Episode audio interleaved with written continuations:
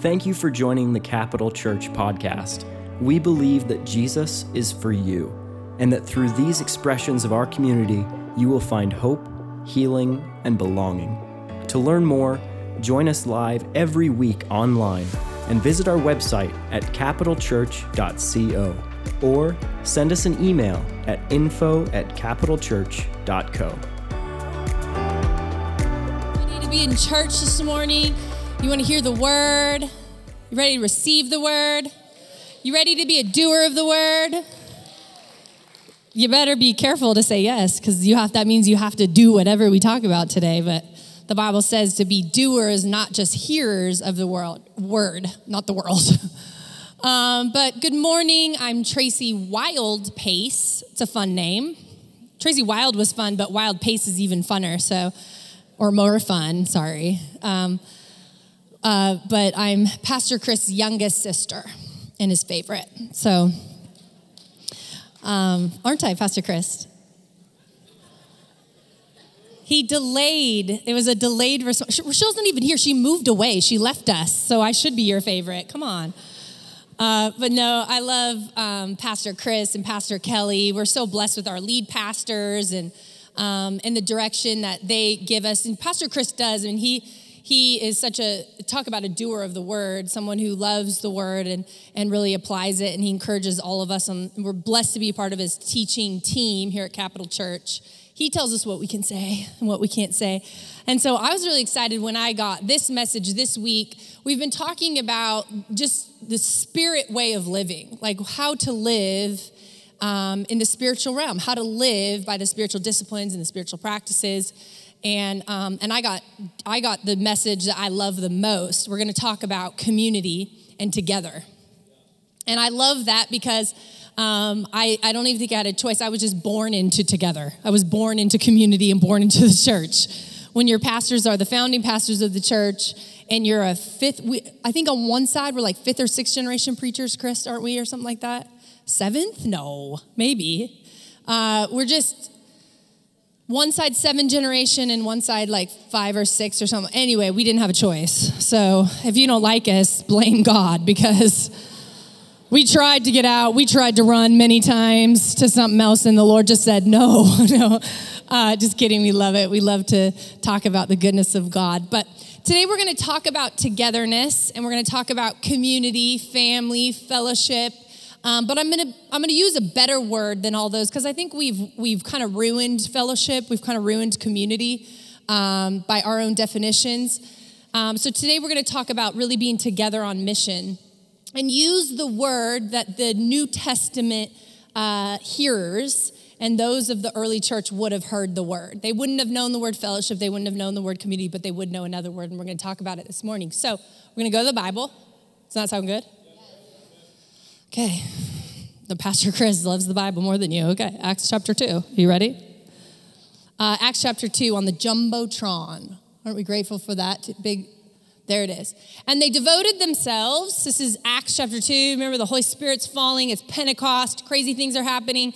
And they devoted themselves to the apostles' teaching and the fellowship. There's our word. To the breaking of bread and the prayers. Verse 43 and awe came upon every soul, and many wonders and signs were being done through the apostles.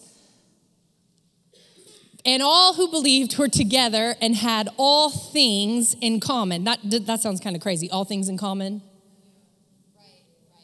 Oh, you, you think that's normal? All things in common?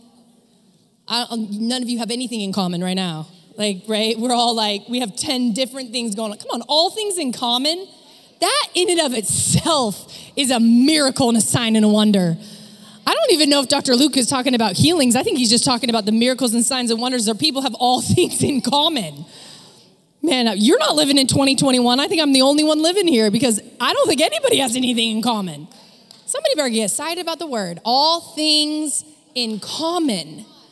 And they were selling their possessions and belongings and distributing the proceeds to all, as any had need. This is powerful. And day by day, attending the temple, the temple together. Somebody say together. together. And breaking bread in their homes, and they received their food with glad and generous hearts, praising God and having favor with all the people. And the Lord added to their number day by day those who were being saved. Man, I love the book of Acts. I love it so much because it's the history of our church. You could take a few of the gospels out and you'd still get a good picture of Jesus. You could take some of the epistles out and you'd still get a pretty good indication of what's going on um, with some of the, the missionary journeys that Paul's established these churches. But you take the book of Acts, history's gone. And think about what's the power of Acts chapter 2? The Holy Spirit coming upon them, unifying the body. Um, they're having all things in common. And then out of that flows miracles, signs, wonders. Crazy things are happening. And can I tell you something before we pray and before we really get in this message? The same spirit that was a part of the early church is the same spirit that's a part of the church today. Come on. So the things that are true of Acts chapter 2 are absolutely to be true of the church in Jesus' name today in 2021. Amen? If that doesn't excite you, I don't know what will, but it will by the end of the service. Amen? Come on, let's pray this morning. God, we thank you for your spirit. We thank you for your presence. We thank you that this is your church, your idea. The church is your idea. The people of God are, are your idea, your plan. And Lord, I thank you that you choose us to be a part of your mission and your purpose for this world. God, help us to have eyes to see and ears to hear whatever it is you want to speak to us about today. God, I thank you, it's you that speaks through me. Lord, we thank you for your presence. We thank you for your grace. And we thank you for this church, Capital Church, one expression of your great mission here in the world. We're honored to be a part in Jesus' name. Amen? Amen. Well, I don't know about you, but something you learn in life, if you haven't already, you will, is that it's better to do things together, right? Right? Life is just better together. We use that phrase a lot. I know it's kind of cliche. It's not really, and that's the problem. We overuse this, like cliches and, and sayings, they lose their power a lot of times. So then it just becomes words and there's not really anything to the words. But it's really true. We really are better together. Um, and we do, we can accomplish more together, right? You get, what is that? What's that old adage to say we can go further, faster together or something like that? I don't know. You've seen it on Instagram, it's there all the time. Um, but come on, we're better together. Um, and this is something you just learn in everyday life, and, and, it came very real to Garrison and I the other day when we went and watched um, like a few of the tribe of Pastor Chris's children. Um, we watched the little four. So there's the big three, and then there's the little four, and the little four are four under two. Um, and it's a blessing, you know, they are a blessing, Pastor Chris. So, um, Pastor Chris had to, you know, errands to run. Pastor Kelly and her, her mom her mom was in town and they wanted to take the big three on a special date. And so Garrison, of course, will go watch the little four. Um, but just what an honor. And so we go, no, we, we really do love them. So we go over there and I love their house. It's like there it's like trap doors, gates, key locks. I can't open the doors to the anywhere in the house. I have to call the big 3 to help me get in the bathroom, you know? It's like how do I open this door? I'm hungry, the pantry's locked, you know? King, King is two and he knows to open, he knows how to get in the pantry, and I'm still trying to figure it out. So we're over there watching the little four for not even, I mean, it was probably like an hour and a half. It felt like 10 hours. So, in the short time that we have them, Garrison and I are like zone defense, trying to figure out how to get like Wavy to stop eating everything she finds. I saved that kid's life like four times in a span of an hour and a half. Styrofoam. She had a little like cap from God knows where she got it. I have no idea. Then she had Legos. Thanks, Big Three, for leaving your toys around for the little choking hazards. So I'm like scooping stuff out of her mouth. While I'm doing that, Riley, the other two year old, took off to the plant and there's dirt everywhere from the plant. Why do you have plants on the ground, Pastor Chris? You have four children that are like little destroyers.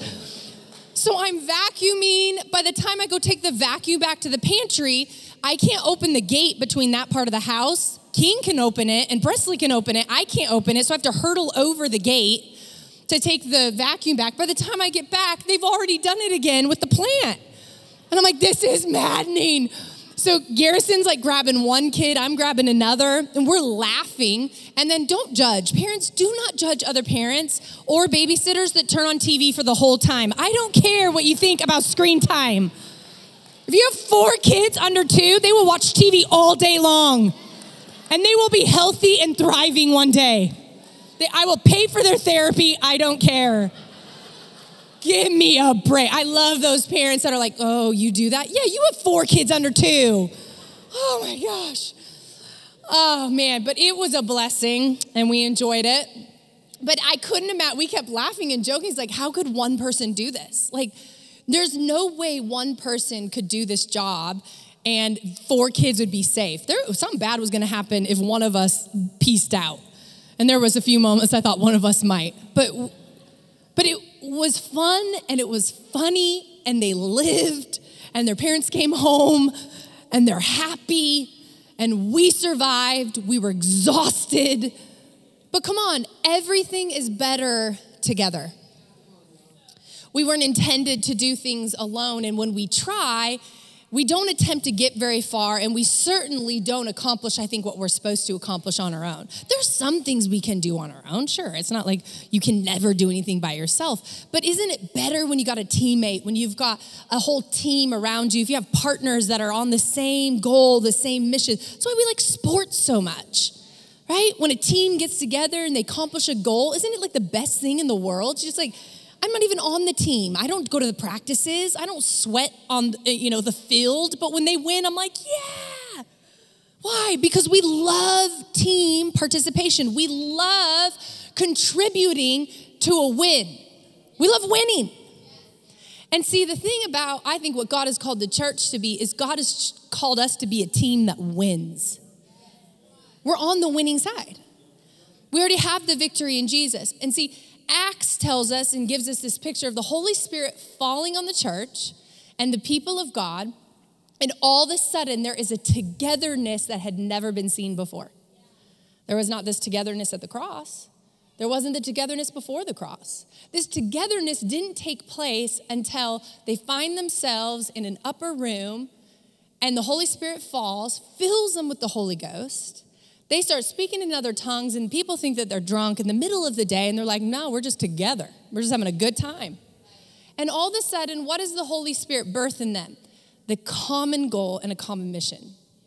Wasn't their, it wasn't their mission, it was God's mission. That's what togetherness brings. It helps you to see the mission of Jesus, and together we use our gifts, our talents, our strengths, and we move towards the thing that God's doing and it's fun and it's messy. And sometimes it doesn't make sense, but oh my word, God is in it, and we already know we win. It's like the greatest national championship of all time. I'm going to the stadium knowing I'm gonna win. And my team's gonna do good. As long as we do it together. See, I don't think the church is winning very much right now. And I don't mean capital church alone, I mean the church in general. Why? Because there's not a lot of togetherness. There's not a lot of common goal, same mission. We're going in the same place. It's a lot of, I think this, I want to go here, I have a dream for what I need to do. There's no place in scripture that leads us to believe that God placed us on this earth to fulfill my mission. He does say, though, we're here to accomplish His mission. But what we need as a church is we need this fellowship that we see in Acts chapter 2. But the problem is they were devoted to it, the Bible says. The, Acts chapter 2 says they were devoted to the fellowship. I don't like the word fellowship. The reason being is I grew up in church. So fellowship gives weird connotation to me, okay? I think of a fellowship hall with metal chairs and a potluck. And we're talking jello with things in it I didn't know you could put in jello, you know? That's like a church girl right there. That's fellow, like that's, you know, I grew up thinking, oh, fellowship. Fellowship is, you know, hanging out, you know, getting some food, maybe attending a small group or, you know, sitting in a, in a gym where it's so loud and kids are running around screaming. We're eating jello from someone I have no idea who made it, you know? But see, so we've ruined the word, I think, fellowship. And I don't know if, um, if it's the best translation of the original word. The original Greek word for fellowship here is koinonia. Koinonia, which means to have something in common, to share with one another. This is what I think God has called the church to be involved in is some koinonia. Some have some in common. We are good at talking about what we don't have in common. I mean, you know, you know the you know the people in this church that you don't have something in common with because you're friends on Facebook or you blocked them this year. This is the biggest laugh I've gotten yet. Okay. I got I, I have a gauge. I have a gauge now. Come on. You know what you don't have in common. But have we spent our time and our energy focusing on what we do have in common? What is the power of the early church? You, and this is what I think we tend to think, well, they don't they didn't go through what we're going through. You're so right. They were being persecuted to talk about Jesus. You're right. We don't have it the same. We have it better. And we have the word of God. They didn't have the full canonized scripture. Yeah, we look at it and we're like, well, it's tough these days, you know, to have, have things in common. Yeah, it is. It was that back then too try to convince the other Christians to keep on the faith even though they could die. Think about that. Think about raising your babies knowing that if they call on the name of the Lord, they might not make it to their 21st birthday. Imagine what it was like to be an early Christian. Imagine the ridicule and the persecution that they received simply by being in community. And yet we have so much in common today. But we focus on the things we don't have in common. And then guess what? There's no unity. And when there's no unity, there's no power. And when there's no power, there's no signs and wonders and miracles. And when there's no signs and wonders and miracles, we're not demonstrating to the world what a powerful God we serve, that we have the same spirit that raised Jesus Christ from the dead living on the inside of us, but nobody in the world knows it because we're focusing on the not in common. And yet, koinonia here in, in Acts tells us that this crazy group of early Christians got together and they had all things in common. And they got together and they fellowshipped with each other. They, they broke bread with each other. Man, they made sure nobody had a need in the community. So they brought all their possessions and all their things. They laid them at the feet of the apostles and they said, Hey, does someone need this? Does someone need this? Can I see the difference between fellowship and our community today? versus what I think biblical koinonia is, is that we think community is for us to get something. Koinonia is to give something. The church of Jesus Christ is to be one where we give more than we get. We don't come to community go like, man, I hope they sing the songs I like today. No, when you're driving in, you're like, I hope it's my favorite preacher today. Well, you're welcome. it got him in the nine. I had to do it again. It was too good. I know I'm not, but thanks for the laugh. Uh, but come on, we think about how much we expect from community more than we involve ourselves and participate in community. See, fellowship and koinonia is less about my opinions, what I can get from it, what it'll give me, and it's more about my participation. The essential element of koinonia is participation. Participation with people you think different, people that look different, people that sound different, people that are come from different backgrounds. Isn't I mean, come on, doesn't this blow your mind? This is God's idea. This is God's Pastor Chris says this years ago, and it's my favorite thing. God has a mission, and he uses the church as his vehicle to accomplish that mission. And why God chose a church, it blows my mind. Because think about all the different people all the different backgrounds, all the different agendas, ideas, hopes, and dreams, and he brings them together. And I think he laughs from heaven, like, okay, get it together. You know what koinonia is in the 21st century? A group project. It's a group project. Did you do group projects? You know, one person was better than the rest. You know, some people were flaky. They had good skills, but they didn't show up for the assignment, you know? This week in interns, I made the interns do a group project. It was twofold. Um, I teach the Bible, and teaching 12 minor prophets is exhausting. So what I do is I make it a group project, and I break them up in groups, and I divvy up the pro- the, the minor prophets to them. I give them resources and tools to study those books, and then they can any way they want, how, as creatively as they want, or not so creatively. They will then present it to the class and teach the class the minor prophets. So they did this. They did it this week. It's a, it's brilliant. I get two days off of teaching. Come on work hard, work smarter, not harder, you know? So they it's so entertaining to watch them get together. And I'm, you know, I mixed the groups up because I, I didn't put them with their best friends. And I intentionally, you know, tried to mix some of the first year, second year, you know, just so that in, in interesting dynamics. Like I wanted more of the drama, the better for me, was what I was thinking, you know? I was like, come on, because group projects are interesting. Working with people different than me is crucial. But it's hard. It's hard work. It's hard work to get into a group with someone. And A, I don't like the assignment. If I don't like the assignment, it shows. Or maybe I don't like the people in my group. And so then I just like, you know, occasionally participate or only participate as much as I want. But there's something about us coming together to give our gifts and our talents, our strengths that are God given. You did not come up with your own talents, God gave them to you. Your strengths are God given, they're anointed by God for His purposes. So here we are living in a group project that God is overseeing. The problem with it is that when we don't like the assignment that God has given us, we just kind of like, nah, I'm gonna, I'm just gonna sit on the sidelines for this one.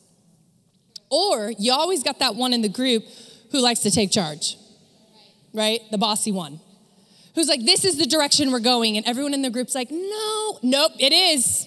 This is what we're doing. Are you sure? Like, you know, you always have that one who doesn't really want to be in unity with the rest, but wants to dominate the group project. it was funny to watch the interns because I could tell who did more work than the others, you know? I was like, oh, it's cute because I said everyone has to participate, but I knew which ones gave more work. No offense. You're not going to get graded bad for that. You all did great. You all did great but you could tell. Like there was one that really, you know, that really owned it. Here's the problem with that in a life group project called the church is that God did not attend his church to be one does more than the other. He created his church and his community, koinonia, to be where everybody has a participation or an involvement in the project. You all are essential to his project. No one is non essential. But yet we tend to either sit on the sidelines and let other people, usually, we usually critique though on the sidelines, you know? It's like boys watching football, you know?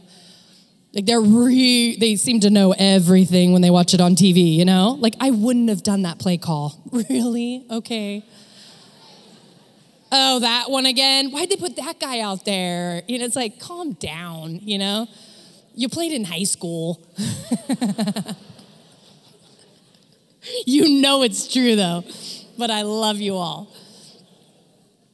And somehow we are the greatest critics. Or it's like the soccer mom, you know, the soccer mom who's never played sports in her life, but is like yelling at the coach, like what he should do with her child. And it's like, eh, it's everyone's like, Karen, stop. you know, I'm saying this to myself. I didn't play soccer, so I'm saying this to myself. I'll rewatch this one day when, when our kids play soccer. But come on, we got to be participants, but participants have to be in common, in unity, and not my common. Not what I want, not what you want, but what he wants.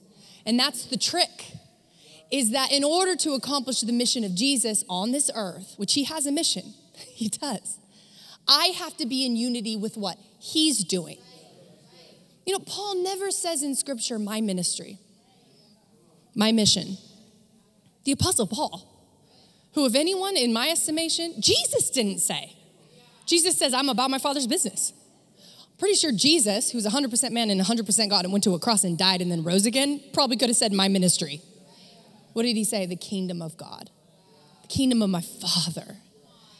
See, we have to be kingdom people who talk like that, that have koinonia speech, where we're actively participating, but not in our dreams and vision, but in His.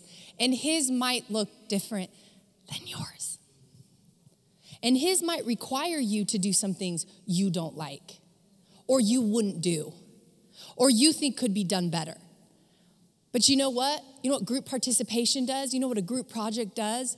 It calls all of us into community together around the same goal, the same mission, the same vision, and we accomplish more.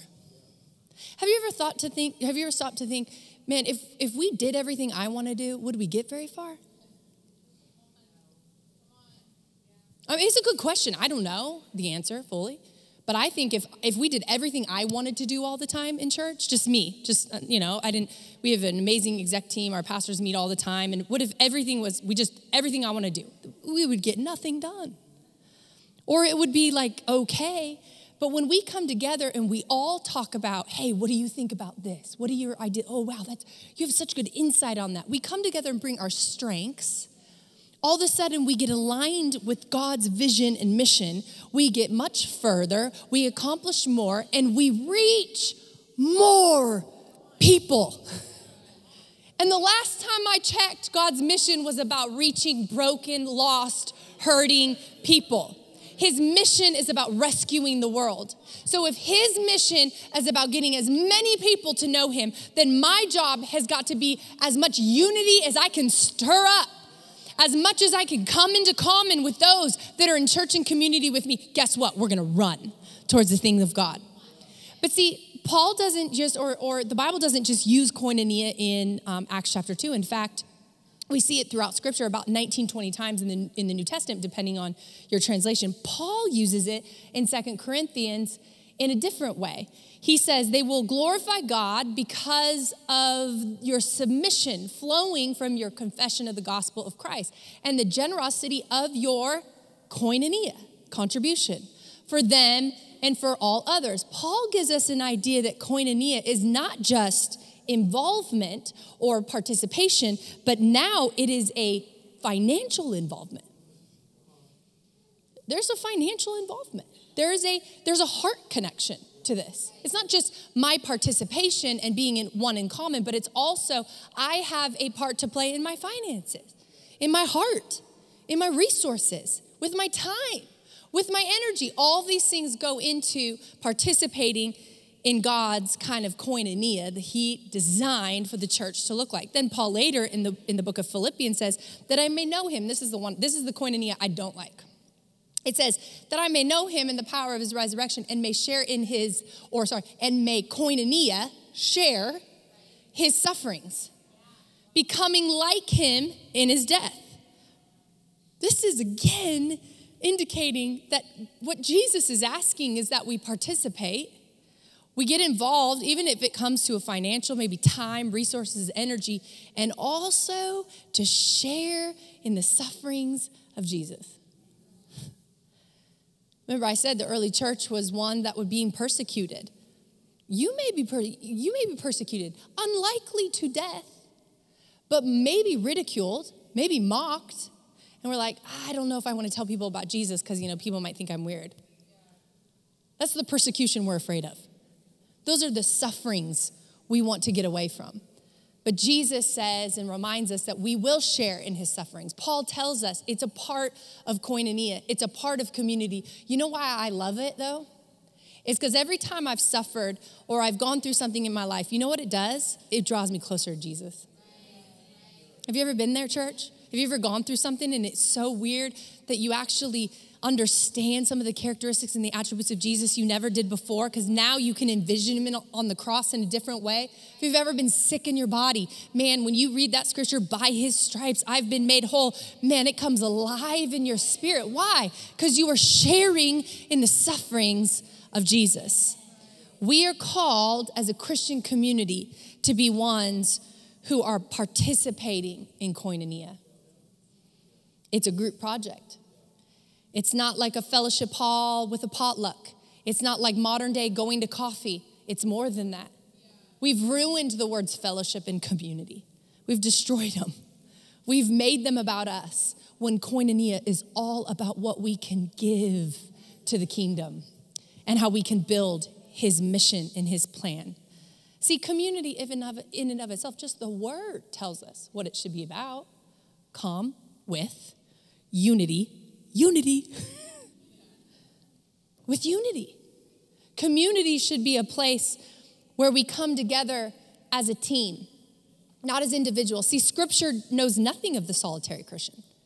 Every part of scripture is, is group participation, is using people groups. Jesus didn't pick one disciple, he picked 12. Paul didn't go into cities alone. He would take someone with him and usually have 30 to 40 people waiting for him in the town he was going to go minister to. There was no solitary individual ministry going on in the early church. All of it was all of them coming together with the same vision, same goal, same purpose. And look at what God can do with common interest power, miracles, signs, wonders. Like we can we can experience some of that in an individual, you know, experience. But isn't it crazy how much different a corporate experience is than a personal experience? God intended them to be different because there's power in unity.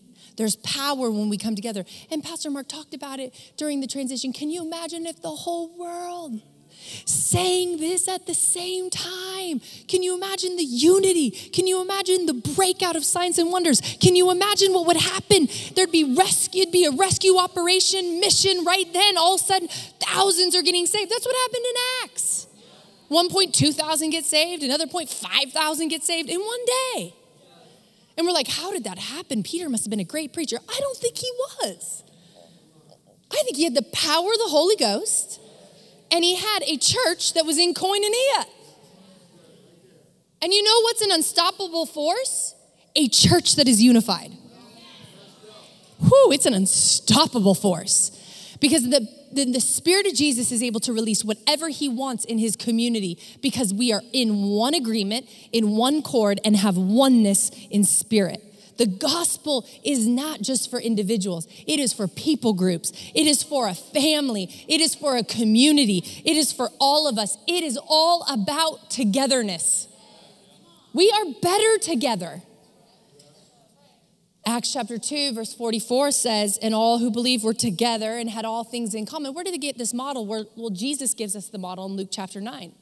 When he called the 12 disciples together, he gave them power and authority over all demons and cured diseases. And then he goes on in verse 2, if we have that, verse 2. This is my favorite part. We got verse 2. And he sent them out to proclaim the kingdom of God and to heal. What happens when you get together? God sends you out. Healing, signs, wonders, miracles. I'm just crazy enough to believe for healing, signs, wonders, and miracles. I, I, don't think, I don't think Jesus died for a dead church that doesn't see miracles. Jesus died for a church that was going to be in unity, powerful, and seeing miracles.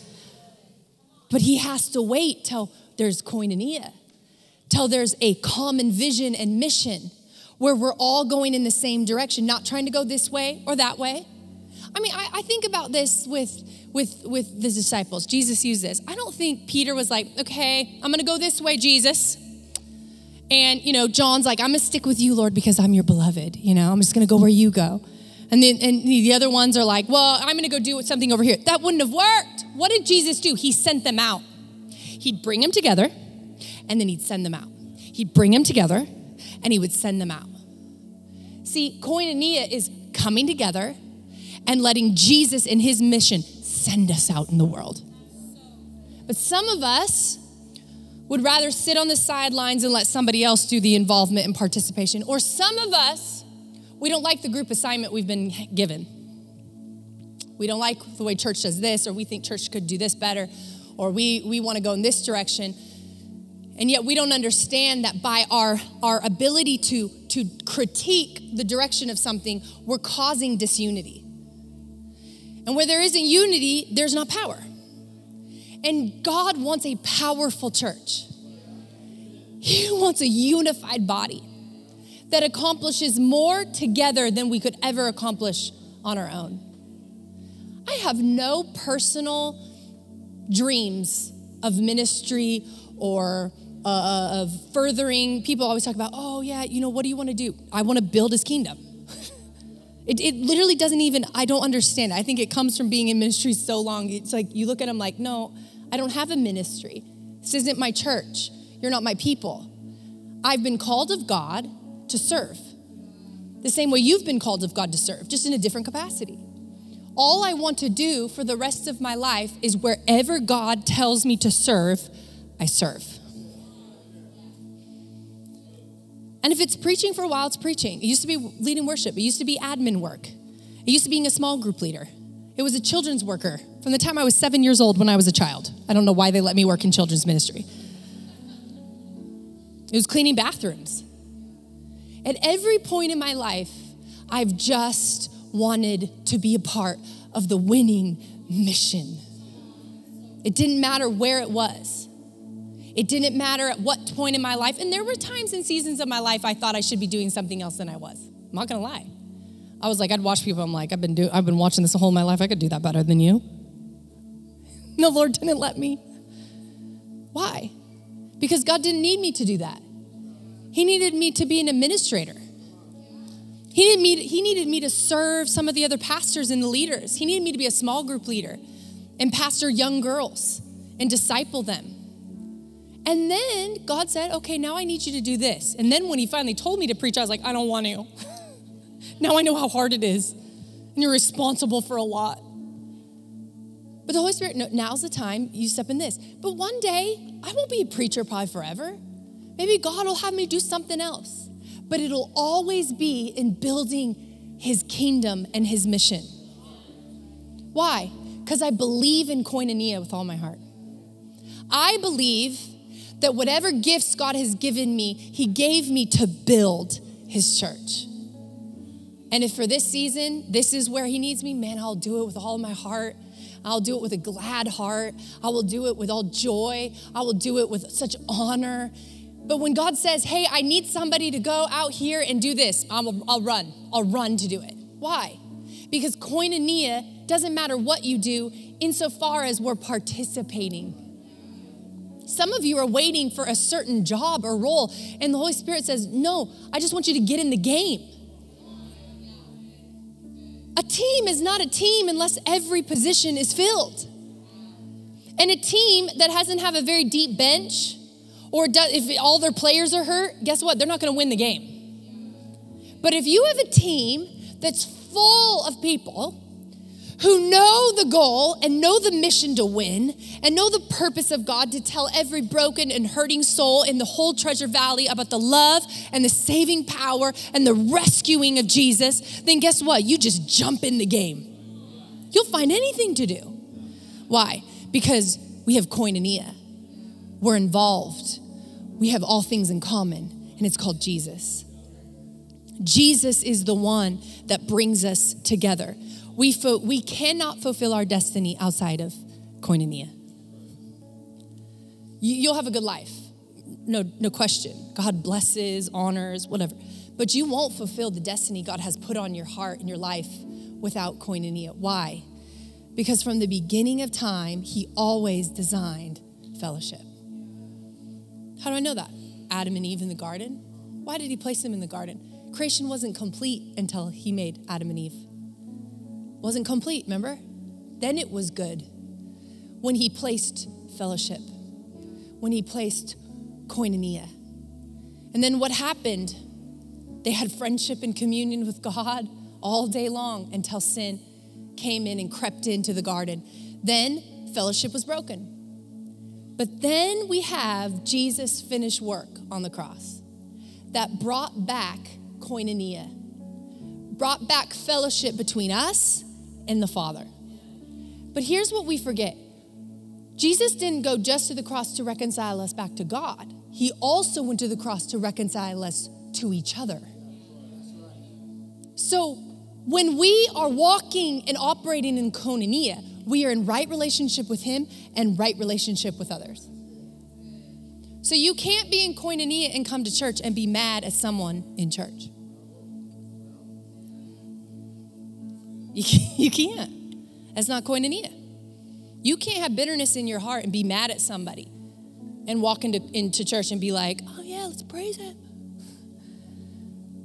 You can do it, but you're not in koinonia. You're not in unity. You're not in one accord. You're not going in the same mission, the same direction. Why? Because you've allowed something to disrupt, just like Adam and Eve did. They broke fellowship, they broke koinonia. We too can break koinonia in our hearts and our life. How did the early church practice koinonia? Confessing their sins one to another,